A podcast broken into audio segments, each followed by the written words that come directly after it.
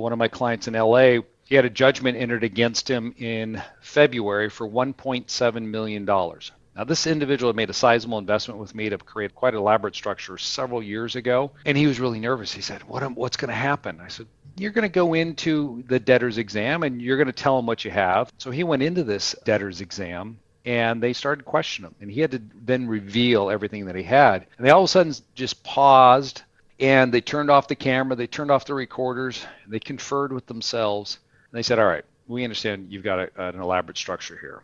So how about $500,000? Would you be willing to settle this? So they already dropped at 1.2 million. I talked to my client. He goes, "What should I do?" And I said, "That's just the opening number. We can get it lower." And he did get it lower. That's the power of having this type of structure behind you to back it up. This is the We Love Real Estate podcast. My name is Sean and I love real estate. In this weekly podcast, we interview the top real estate investors and professionals who share their knowledge and expertise to help you become a real estate investing boss. So if you love real estate and want to level up your investment game, then you've come to the right place. And now, on to the show. What's going on, investors, and welcome to episode 274 of the We Love Real Estate podcast with Sean Pan. In today's episode, we have Clint Coons. Clint is one of the founders of Anderson Business Advisors, a firm that specializes in creating asset protection entities for real estate investors. In this episode, Clint will tell us why it's important for real estate investors to hold their properties in different entities and why insurance may not be enough to cover you. If you want to learn more about asset protection strategies, you definitely need to listen to this episode. Thanks for listening, and I'll see you guys next week. All right, Clint, thank you so much for coming on our show today. Go ahead, introduce yourself, and let us know what you do and tell us who you are. Hey, Sean, thanks for having me on. My name's Clint Coons, as you introduced me. I'm with Anderson Business Advisors. I'm an attorney, and I'm also a real estate investor. I have, uh, I don't know, now well over 300 properties, probably even closer to uh, over four. But I invest all over the country, predominantly in the Winston-Salem market. And my investing, my asset classes, it's very diverse. I've got single families, which is comprised of a lot of it, multifamily, commercial, mobile home parks. I mean, it's up to that point now where you kind of start losing track of where the progress is inside of your portfolio. But our firm itself, we work with real estate investors all over the country and we help them on the tax and asset protection side. And I started the firm with my partner Toby Mathis back in 99. And we've grown it from just a, a small practice with about 20 employees after a year of being in business to now having an office in a few different states with close to 500 employees. And it's just, you know, tax and legal. And it really resonates with real estate investors because they struggle to find professionals professionals that understand what they do because most of the professionals they go to are not investors. And so that's what really separates Anderson from other people in our space is that myself, our staff, partner, we're, we're avid real estate investors. So we bring a different perspective to what people do. Yeah, and I'm super excited to have you on our show because I actually attended, I think, your live event that you had in the Bay Area, and I think it was around 2019 where you spoke for that three day event. Yeah, it was a while ago, and it was a lot of information, right? Three days worth of information about why you should be creating an LLC. But for those of our listeners who don't have the time to sit through a three day masterclass, can you give us some you know, introductions on why a real estate investor would need to set up these asset protection strategies? Yeah, you know, it really comes down to the fact that when you're investing, look at entities. If you set them up the right way, they're going to help you do more. If you set them up the wrong way, they're going to be an impediment to your growth. And you know, people think of liability, right? Protection. They think I'm going to get sued if I invest in real estate. I got to get out there and protect myself. Well, I'll tell people, hey, listen, the likelihood of being sued is pretty small. I've never been sued. Uh, I've had trees fall through a house. I've had two houses burned down in the last year, and I didn't get sued. But I appreciate that when you own rental real estate, it comes with risk. And it only takes one mistake. You know, it's not even have to be your fault, and it can wipe you out. And I've seen so many individuals over the past 22 years when, as you know, like the event you're talking about, that I'd take a break and people would rush me on the break to tell me their life story of how they had 10, 20, 30 properties and one unfortunate incident wiped them out. And here they are starting over at 62 years of age. And you don't want to be that person. So I tell people set up entities and make sure that you're isolating your assets so you're minimizing your overall risk exposure. And yes, that means one LLC per property for probably the first 15 15 properties you buy. And look at why you're buying. You're buying for cash flow many times. So don't think about the equity. And that's the mistake that I used to make. And I tell people, oh, focus on equity. Really, you should focus on cash flow because you want to preserve all those cash flow streams that are coming down to you because as you acquire more, you're going to change your, your lifestyle. You're going to plan on that income to, you know, maybe pass it on to your kids and create generational wealth. And you want to be in a position that if, like I said, if a mistake does occur, that you haven't jeopardized all that. And so using entities the right way can ensure that. And the other aspect of using LLCs is that when you set them up from a tax perspective to flow down onto your return in a specific manner. And that's one of the things we teach is that, you know, when you set up your LLCs, you can choose, do you want them taxed as a C Corp, S Corp, disregarded entity, or partnership. If you set them up the right way, you actually can look better to underwriters when you go in to get a loan. And a lot of people are like, no, that's not true. How's a, an entity going to help you look better? It's because if you control how the entity treats you from a tax perspective, you'll control where that income hits your 1040. And if you're using senior debt to acquire your loans, eh, you know, which a lot of people typically go the senior debt route because they're looking for those lower interest rates, you have to make sure your return returns are Freddie Fannie optimized because those are the underwriting standards they're going to use. And that's our approach at Anderson. We're saying, all right, we're going to use entities, but not only we help protect yourselves, we're going to ensure that they can help you do more on the financing side so you can go out there and continue to leverage. Even as a hard money lender, we sometimes require our clients to have entities to buy properties in some states like Florida and Texas. And I believe it's because of their homestead laws, like they're very friendly towards people who do own their properties. So by owning the property in a business, we know that if something happens, we can foreclose on it. So I mean, I guess that's another reason to have an entity in the first place.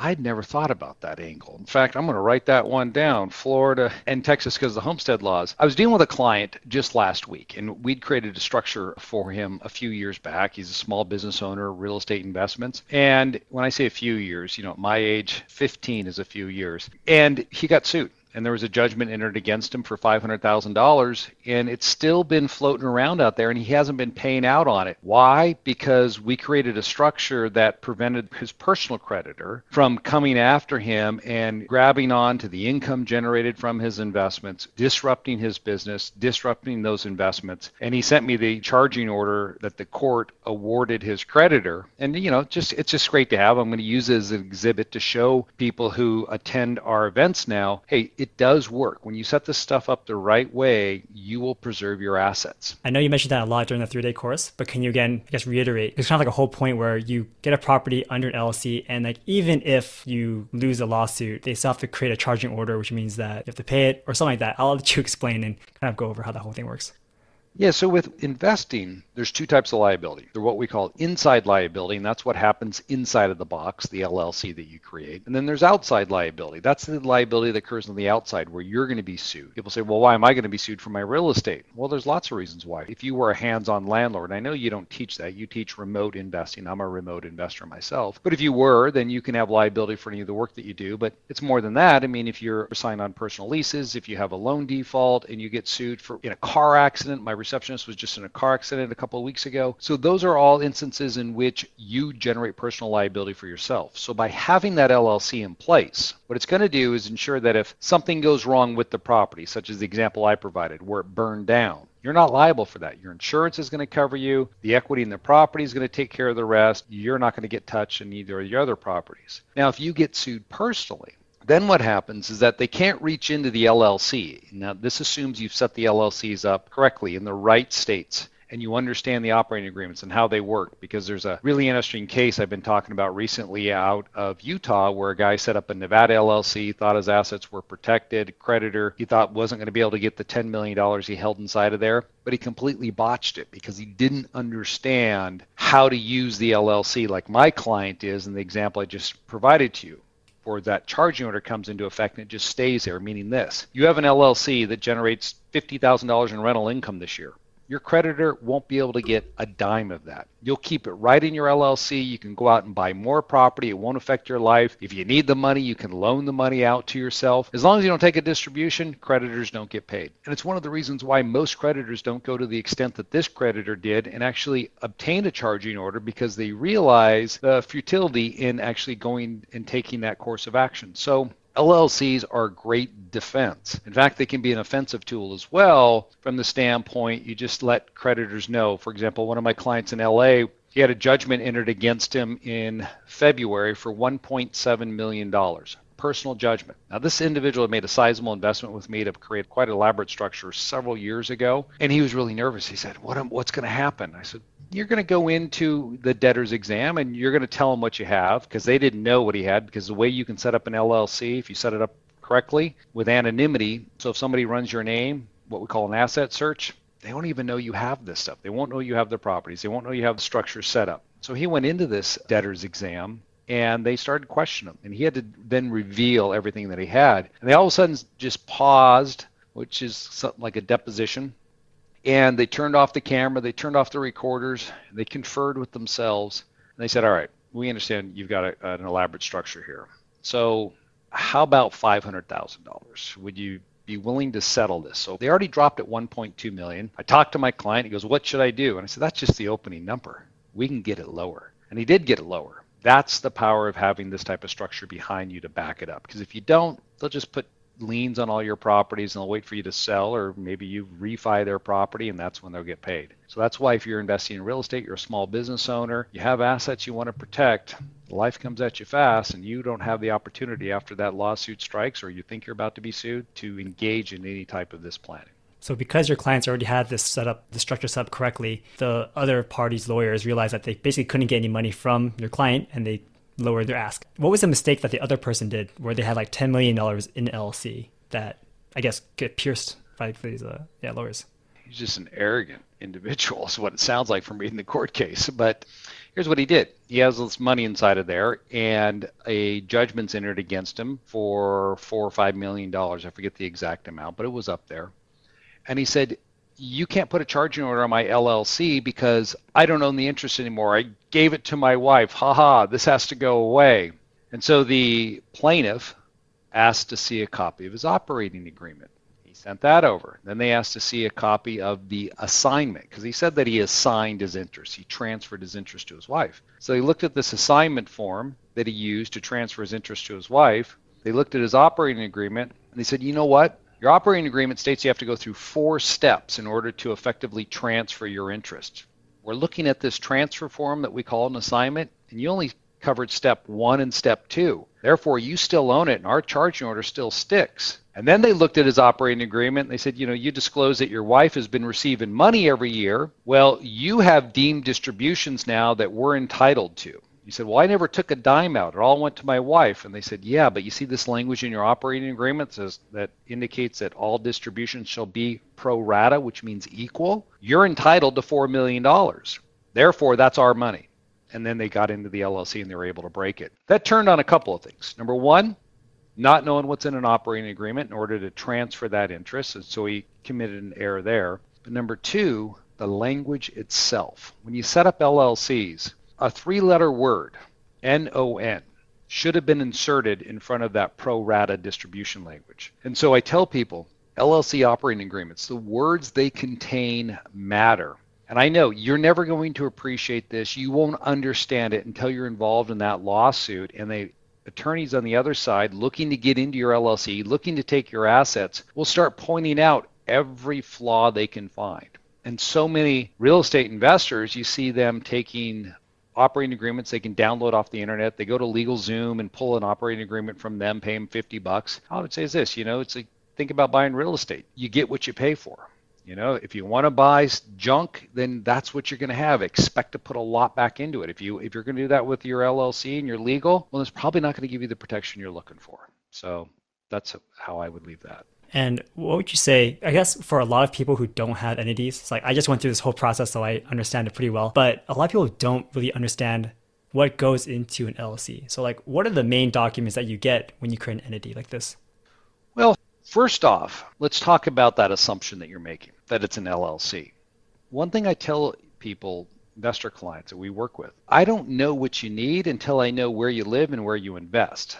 And so, for example, if you live in California and you're investing all over the United States, well, I need to know which state you're investing in because there are different structures that we'll utilize in different jurisdictions. And why we're doing that is because we want to make sure that you're not going to get dinged in California on every LLC you create at 800 bucks a pop. But in addition to that, I want to ensure that when we transfer your real estate into that business entity, that you're not going to incur a transfer tax or it's not going to result in a reassessment. And so that implies many times that we have to look at alternative structures such as a land trust potentially or a series LLC with cells. And so we want to make sure that, or, uh, even a Wyoming statutory trust. So we want to optimize the structure for the client to set it up in a way that will preserve all of the tax benefits they currently receive from their investing and then enhance it by putting it in a structure that will make them look better to lenders and also avoid any unnecessary reassessments or transfer taxes. So, too many investors think it's a one size fits all approach, and it's not. I had a client in Florida.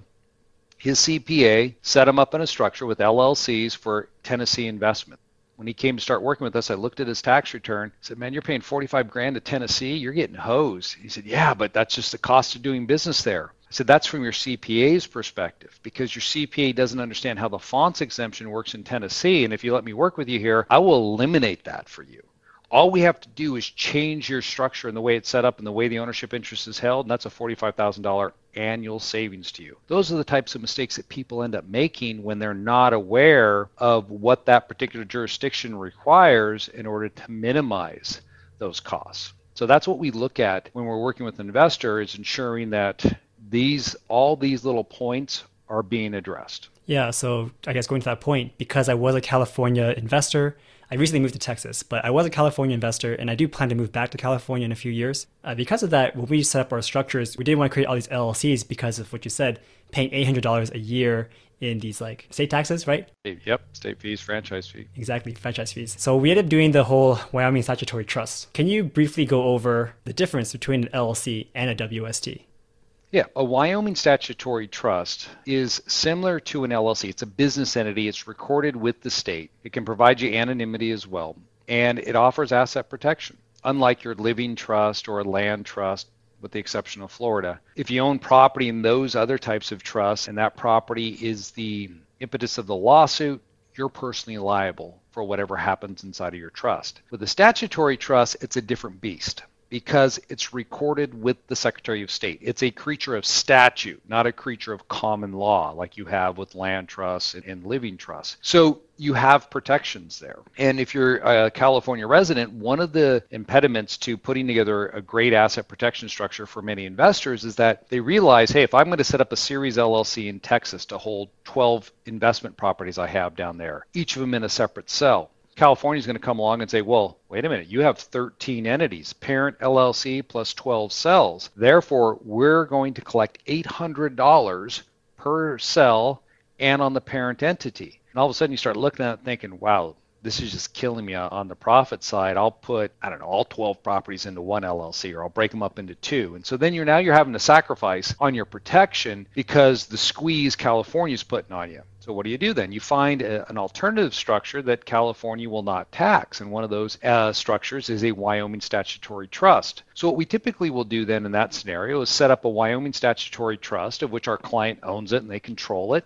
and then we'll have the trust own the LLC in Texas, the series LLC with all the cells. Now you're not holding the interest it's not subject to that $800 franchise tax. And so this is what I was talking about. It's not a one size fits all understanding where the problems are and then finding unique solutions to those problems that affect those clients that live or invest in a particular jurisdiction. So, just going back to it, why wouldn't everyone just get a WST in case they want to move to California someday in the future?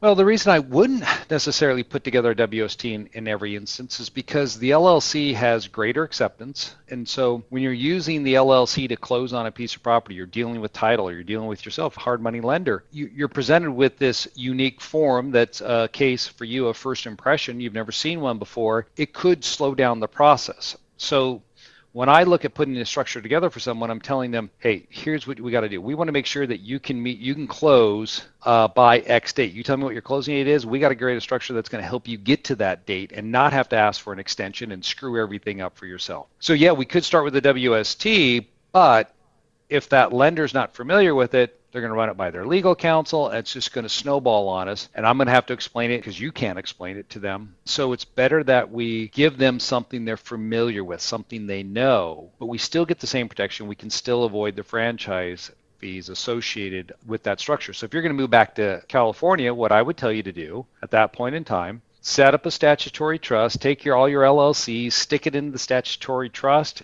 and then you're taken care of. So if everything's set up the right way, you should be always be able to move it. I remember there was a client in California we're doing four deals, four commercial properties. So I set up four statutory trusts for each of these four deals. And I asked him, I said, who's financing this deal for you? And he said, Chase Bank. I said, okay, great. So I know what's going to happen. They're going to see this and they're not going to understand it. So I'm going to have to be on the phone with you as you talk to your broker there, your representative at Chase Bank, because you're never going to talk to the underwriter. So I got on the phone with Chase Bank and they told me they've never heard of a statutory Wyoming statutory trust before. They don't understand them. They haven't been presented, and this was going to be an impediment to getting the loan done because they've never worked with statutory trust. So that's interesting because I, I was prepared for this. I said, I've got five of them right here, Delaware statutory trust that you're the lender on inside of California. Would you like me to send you the docs? Because you're telling us you've never done this before, and obviously Chase knows what it's doing. You need to talk to somebody who understands this. And so, you know, sidebar, they went off, came back a couple days later, said, Oh, yeah, we can do it.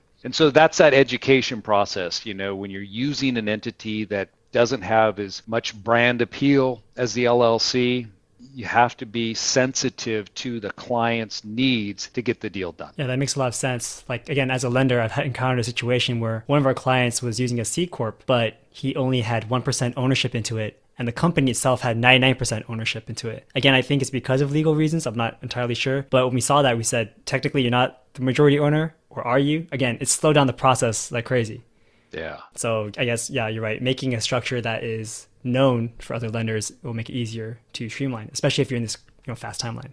That's why I tell people there's when it comes to using entities, if you're a real estate investor, obviously the asset protection is important. Tax planning is important, but you can't let tax planning the tail that wags the dog. I mean, that just I see so many people make that mistake. I want to eliminate all my taxes down to zero. Great, sounds noble, and then you know you want to do that, but understand that certain tax deductions aren't going to help you get deals done. And so you have to be careful how you approach that. And then there's that business planning leg of the stool that is we're just discussing now, I think is the side that gets missed, and that people don't understand that when you're going to grow, you have to work with lenders, unless you just have gobs of cash that you've inherited or built up through your business. And so, in working with those lenders, your plan needs to be optimized. You need to be creating structures that is going to help you get the deal done and is not, as I stated earlier, going to be that impediment to why you couldn't meet your closing deadline, why you got to give up more earnest money in order to keep the deal open. And hopefully, if it, you waive your financing contingency, then it falls out, then you lose your earnest money and possibly get sued because the property value's gone down. So, those are the things that we're looking at.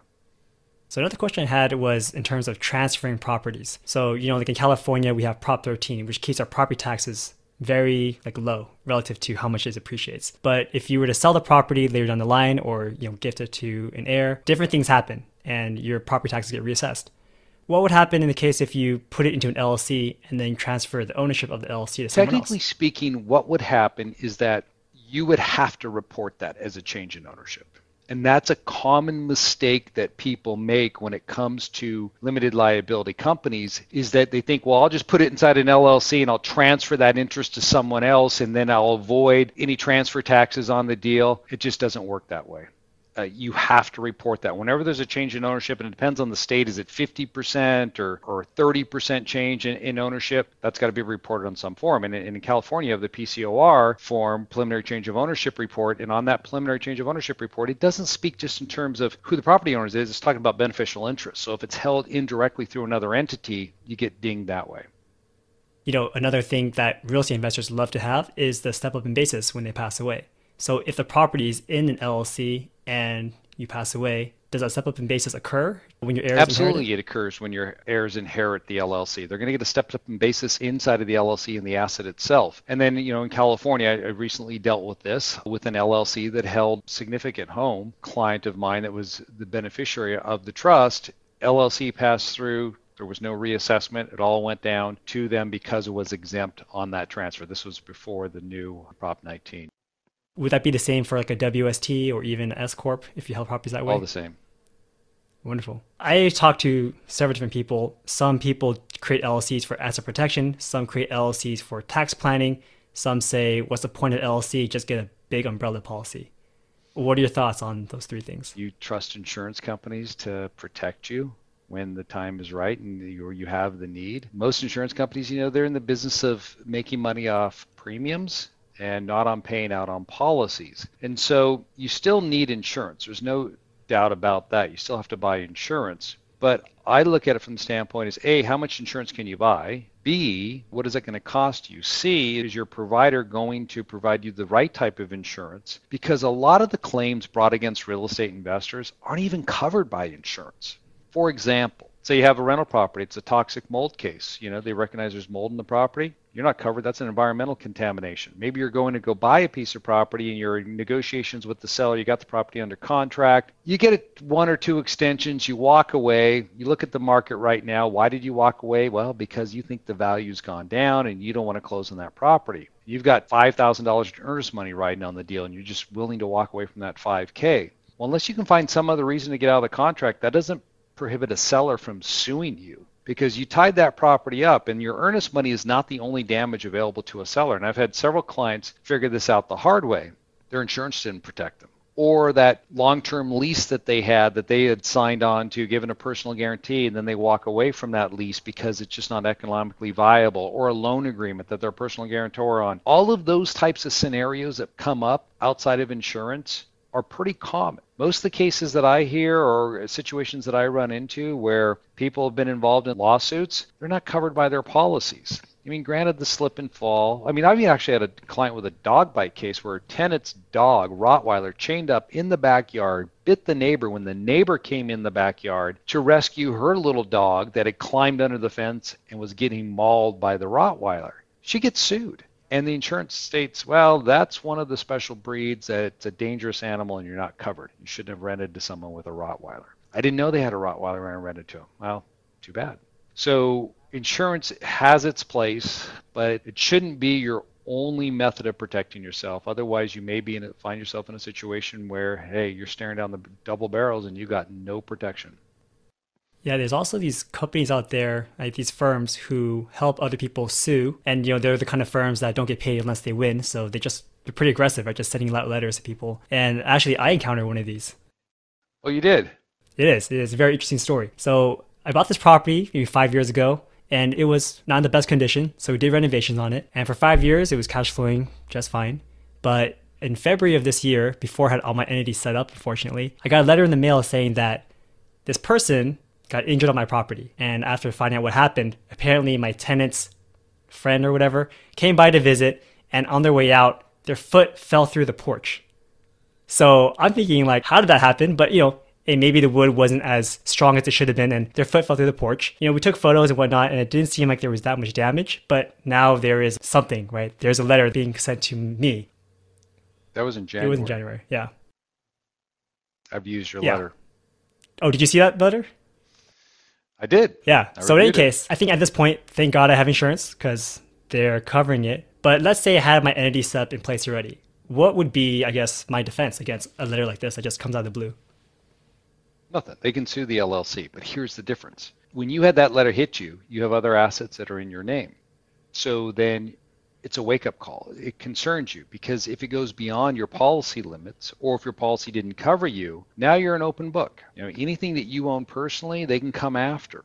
But if you had structures around your entities, right, and they send you this shakedown letter and you're concerned, it lessens your overall liability exposure and you're concerned because you realize, hey, yeah, this one property now, the equity in that property is 30 grand. The most I'm going to hit, take a hit on is the income and, of course, the equity in that property if everything goes against me and the insurance doesn't work out or goes beyond policy limits. But when everything's in your own name, it changes the dynamic and it gives the power to the plaintiff because the plaintiff knows that they can apply pressure to you because you have a high risk of loss. And so why not be more aggressive in the pursuit of that action against someone because it comes down to this lose them all or give us three out of 10. We'll call it a day. You're like, oh, I don't want to lose them all. I'll give you three out of 10. Whereas if there's only one property and that's all they can recover against, you can sit back and say, dude, you're just background noise at this point in time. If you're going to take my policy limits, do what you want to do. And the other argument you can make here is this hey, if you want to fight this and come after me, I'm fully protected. We can play this dance. But understand that with my policy, it has 30,000 allocated to legal defense.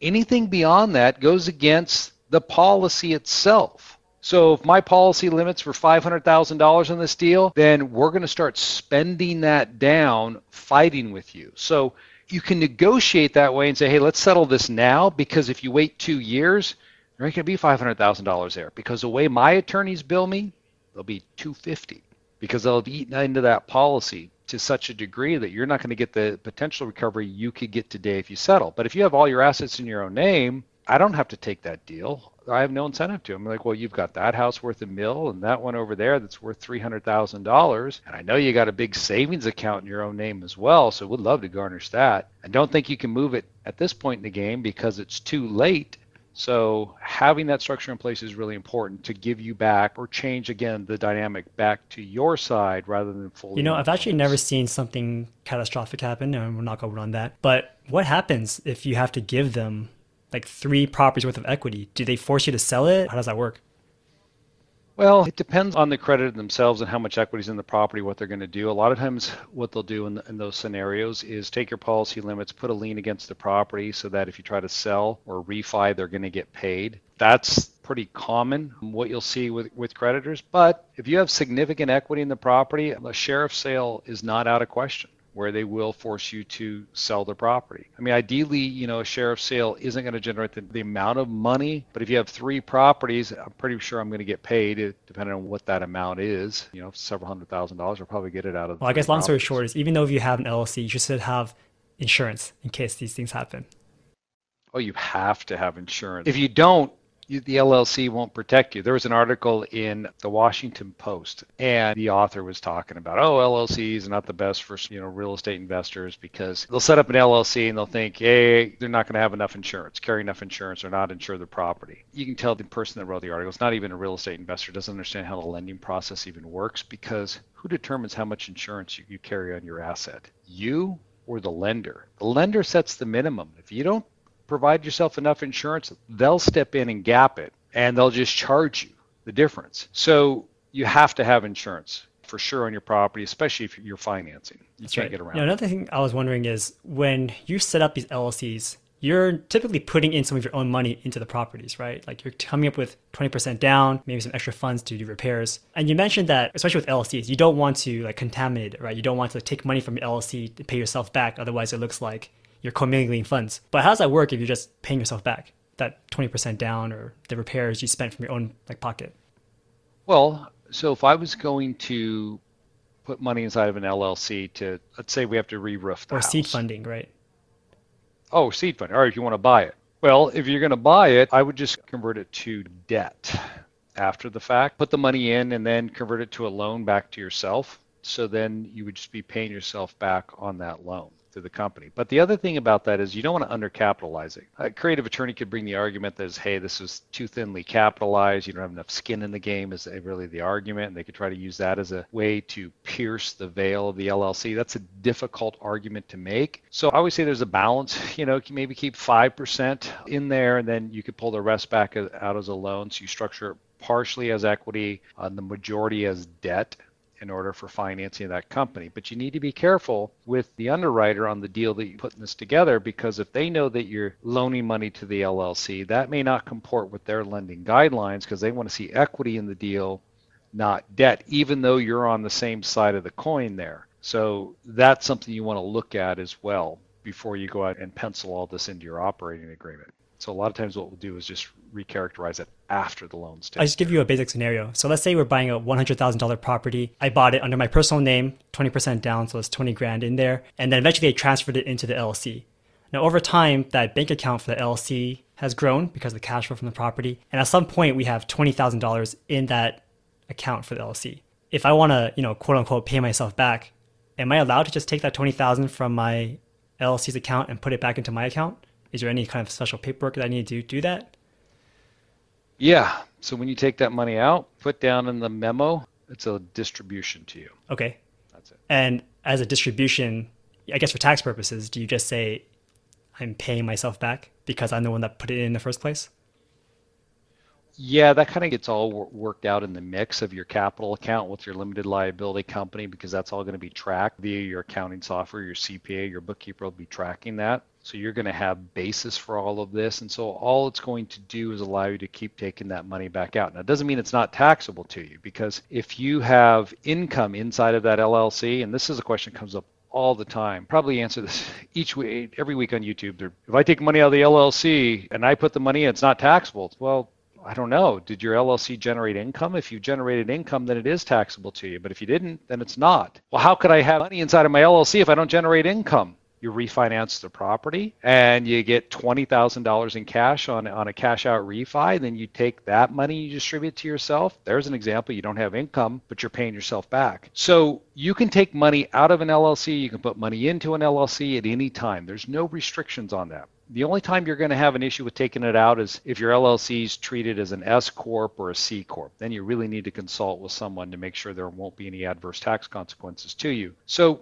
think of it in terms of it's an extension of you, and you would never say this to a plaintiff's attorney. Or, you know, it's an extension of your credit book, your checking account. I have all mine linked.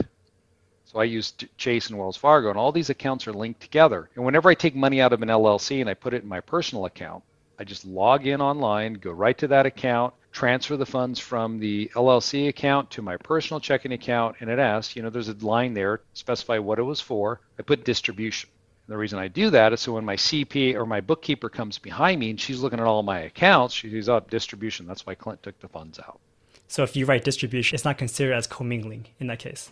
It's not considered as commingling. I mean, technically, you don't even have to write that, but I just do it because it's good practice to put that in. And whenever I put money into an LLC, so if I took a distribution out of my real estate LLC of sixty thousand, and then I turn around, I put it into my Wyoming LLC that I call my Safe Asset LLC, where I keep all my investable cash in my stock account.